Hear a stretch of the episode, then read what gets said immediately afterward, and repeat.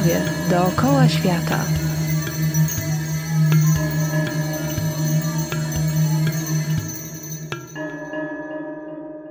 Cześć, nazywam się Kinga Tuńska i zapraszam Was na audycję Zdrowie dookoła świata. Oprowadzę Was po najodleglejszych zakątkach świata, odkrywając ponadczasowe tajemnice zdrowia, urody i długowieczności.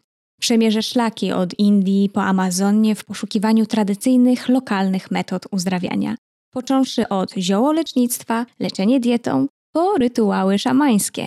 Przekonamy się, jak wiele z tych metod nadal ma cudowną moc uzdrawiania, tak dziś potrzebną zagubionemu w cywilizacji człowiekowi XXI wieku. Indie w większości z nas kojarzą się z pikantnym jedzeniem, z dużą ilością kary, codzienną praktyką jogi, medytacją przy relaksujących kadzidełkach, z uśmiechniętym i wszechwiedzącym Buddą, z duchowością.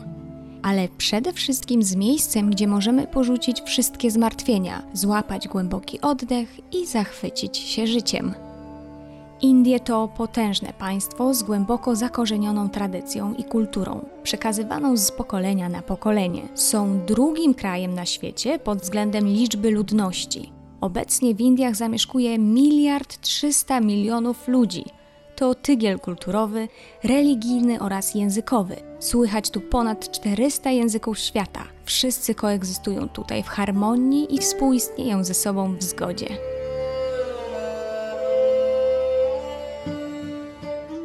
Medytacja jest jednym z głównych przesłań płynących z Indii. Właśnie te tradycyjne aspekty drogi do spokoju umysłu, lepszej jakości zdrowia oraz życia przybliżę Wam wraz z moim dzisiejszym gościem Haliną Paradelą. Halina Paradela jest założycielką Polskiego Ośrodka Uniwersytetu Brahma Kumaris, Szkoły Duchowego Rozwoju, która ma swoje filie w 140 krajach. Od 41 lat uczy na całym świecie medytacji oraz rozwoju duchowego medytacja, bo głównie o tym trzeba powiedzieć, jest to piękny dar Indii dla świata. Medytacja jako sposób na odzyskanie panowania nad swoim umysłem. I dzisiejszy wszechobecny stres, pośpiech, lęki, zmartwienia biorą się z tego, że straciliśmy zdolność panowania nad sobą, czyli panowania nad swoimi myślami. Ja pamiętam, jak z pewnym poczuciem humoru cytowałam 10 lat temu osobom na różnych zajęciach i kursach medytacji, że ponoć wykonano badania oszacowywujące, ile przeciętny człowiek Zachodu tworzy myśli dziennie. 10 lat temu było to około 60 tysięcy myśli dziennie. Po 10 latach ponowiono te badania i okazało się, że teraz to już jest 90 tysięcy myśli dziennie. I w jednym z najstarszych pism Indii, w Gicie, jest powiedziane, że umysł człowieka może być najlepszym dla niego przyjacielem, ale także największym wrogiem. Straciliśmy zdolność panowania nad swoimi myślami, w związku z czym ulegamy bodźcom zewnętrznym, narzucanym nam stereotypom myślenia i zachowania, ale także naszym takim drugim potężnym wpływem jest nasza nabyta podświadomość. Skoro wiemy, że myśli potrafią być również destruktywne, to jak odróżnić te korzystne od tych mniej korzystnych? Mamy myśli tak zwane konieczne, czyli potrzebne. To, że dzisiaj powinnam zrobić zakupy, to, że powinnam dzisiaj załatwić pewną sprawę, to są myśli konieczne. Jednakże nawet te myśli konieczne mogą się przerodzić w myśli negatywne i stresujące. Jeżeli jestem wewnętrznie zestresowana, to już nie będzie to neutralna myśl typu idę na zakupy, tylko stresująca myśl muszę zrobić zakupy i czy zdążę. Myśli powinny być neutralne, powinny być to wręcz myśli pozytywne. Mogą się też przerodzić w myśli tak zwane bezużyteczne, których jest masa i świat zewnętrzny dostarcza nam bardzo dużo tego produktu. Wszystkie plotki, wiadomości, jeżeli naprawdę zastanowimy się, to 99% tego, co nam serwują media, nie jest nam potrzebny do życia i do szczęścia.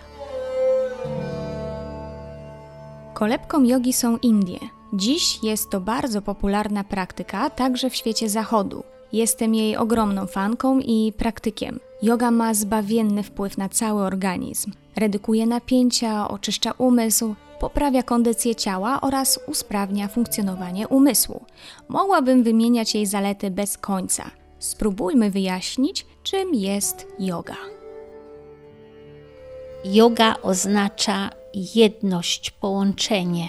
W Indiach do dziś bardzo potężnie dąży się do jedności i mamy obecnie już znanych na całym świecie niemalże mistrzów Indii, którzy dbają o to, by pokazać Hindusom, że posiadają wspaniałe metody z przeszłości, które zapewniają im zdrowie fizyczne. Jednym z nich jest znany mistrz Baba Ramdev, który każdego dnia, i to widziałam kilka lat temu, codziennie rano jest to w telewizji, ale on sam osobiście ćwiczy, a przed sobą na wielkim placu ma kilka tysięcy osób, które codziennie rano z nim wykonują przez pół godziny do godziny wspaniałe ćwiczenia fizyczne, asany, które zapewniają zdrowie nie tylko ciała, ale także i umysłu, ponieważ ćwiczenie, ruch jest cudownym lekarstwem dla naszego ciała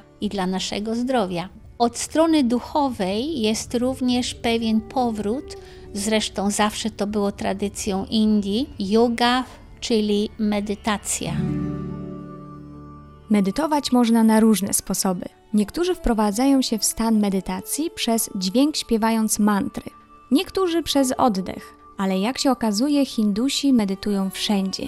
Prowadzą medytacyjny styl życia. Czy dla człowieka zachodu jest to osiągalne? Często podróżuję pociągami, uwielbiam podróżować pociągami w Indiach, bo wtedy jest się po prostu w Indiach, spotyka się ludzi, rozmawia się z nimi. Zauważyłam też, że tak zwani nowocześni Hindusi zaczynają myśleć o swoim zdrowiu bardziej poważnie, szczególnie ci, którzy ulegli trendom nowoczesnym zachodniego świata, mają problemy z otyłością, mają problemy ze zdrowiem, nawet w pociągach rano zaczynają wykonywać swoje ćwiczenia. Aktywność fizyczna jest jednym z warunków zdrowego stylu życia, ale nie możemy zapomnieć o drugim ważnym aspekcie, jakim jest zdrowe odżywianie. Hindusi bardzo dobrze wiedzą, jakie warzywa łączyć z jakimi warzywami i jakich używać przypraw. Więc ich dieta jest bardzo zrównoważona, zapewniająca zdrowie. Na przykład każdy Hindus, kiedy zje posiłek, nigdy nie zjada go pijąc jednocześnie napoje. Po zjedzeniu posiłku, gdzieś po pół godzinie, oni wiedzą, że trzeba organizmowi dostarczyć wody. I zawsze Hindus poprosi o szklankę czystej wody. Inny aspekt, który mi się ogromnie podoba w Indiach, i tutaj dam przykład, w naszym ośrodku w Warszawie mieliśmy Sylwestra, gdzie mieliśmy Polaków i Hindusów i bawiliśmy się przez jakiś czas, a następnie przyszedł czas na posiłek. I zauważyłam ciekawą rzecz. Hindusi, kiedy otrzymali swój posiłek na talerzu, z tym talerzem znaleźli sobie kącik, gdzie wszyscy usiedli, tak jak rodzina, pomimo że nie byli rodziną, usiedli wokół stołu i w ciszy zajęli się zjadaniem swojego posiłku. Reszta osób zaproszonych też brała talerz i ja też w tym uczestniczyłam. Jemy, rozmawiamy, robimy różne rzeczy. Jest to bardzo niezdrowe dla ciała. I kątem oka, ponieważ musiałam dotrzymywać towarzystwa, obserwowałam, jak Hindusi zupełnie w ciszy i spokojnie skończyli swój posiłek, następnie dołączyli do dalszej zabawy. Dla Hindusa każdy aspekt życia jest świętością.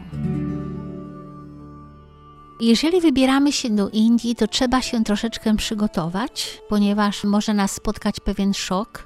Jest to taka odmienność. Jedno, co stale towarzyszy mi, jest to bardzo pozytywny aspekt, Hindusi potrafią być bardzo kochający i bardzo pozytywni, będąc bardzo biednymi. Oni są szczęśliwym narodem tak czy inaczej, ponieważ są oparci na takich głębokich korzeniach kulturowych, religijnych. Potrafią się dzielić. Gdy zostają zaproszona do domu indyjskiego, czeka ilość potraw, chociażby do skosztowania i bardzo różnorodnych potraw. Indie są ogromnie kolorowe, barwne i Hindusi bardzo lubią się bawić. W Indiach niemalże każdy dzień jest jakimś świętem religijnym. Przy czym trzeba podkreślić, żadne z ich świąt nie jest smutne. Jest tam zabawa, jest taniec, czczenie bogów i bogiń jest połączone z bardzo pięknymi strojami, tańcami, zabawą i radością życia. To jest niezwykłe w Indiach. To pozostanie na zawsze. Żadne święto nie jest smutne i poważne. Jest to powód do radości, do świętowania. Filozofia indyjska daje nam szansę na zrozumienie i doświadczenie, czym jest szczęście, rozumiane jako wolność i spełnienie.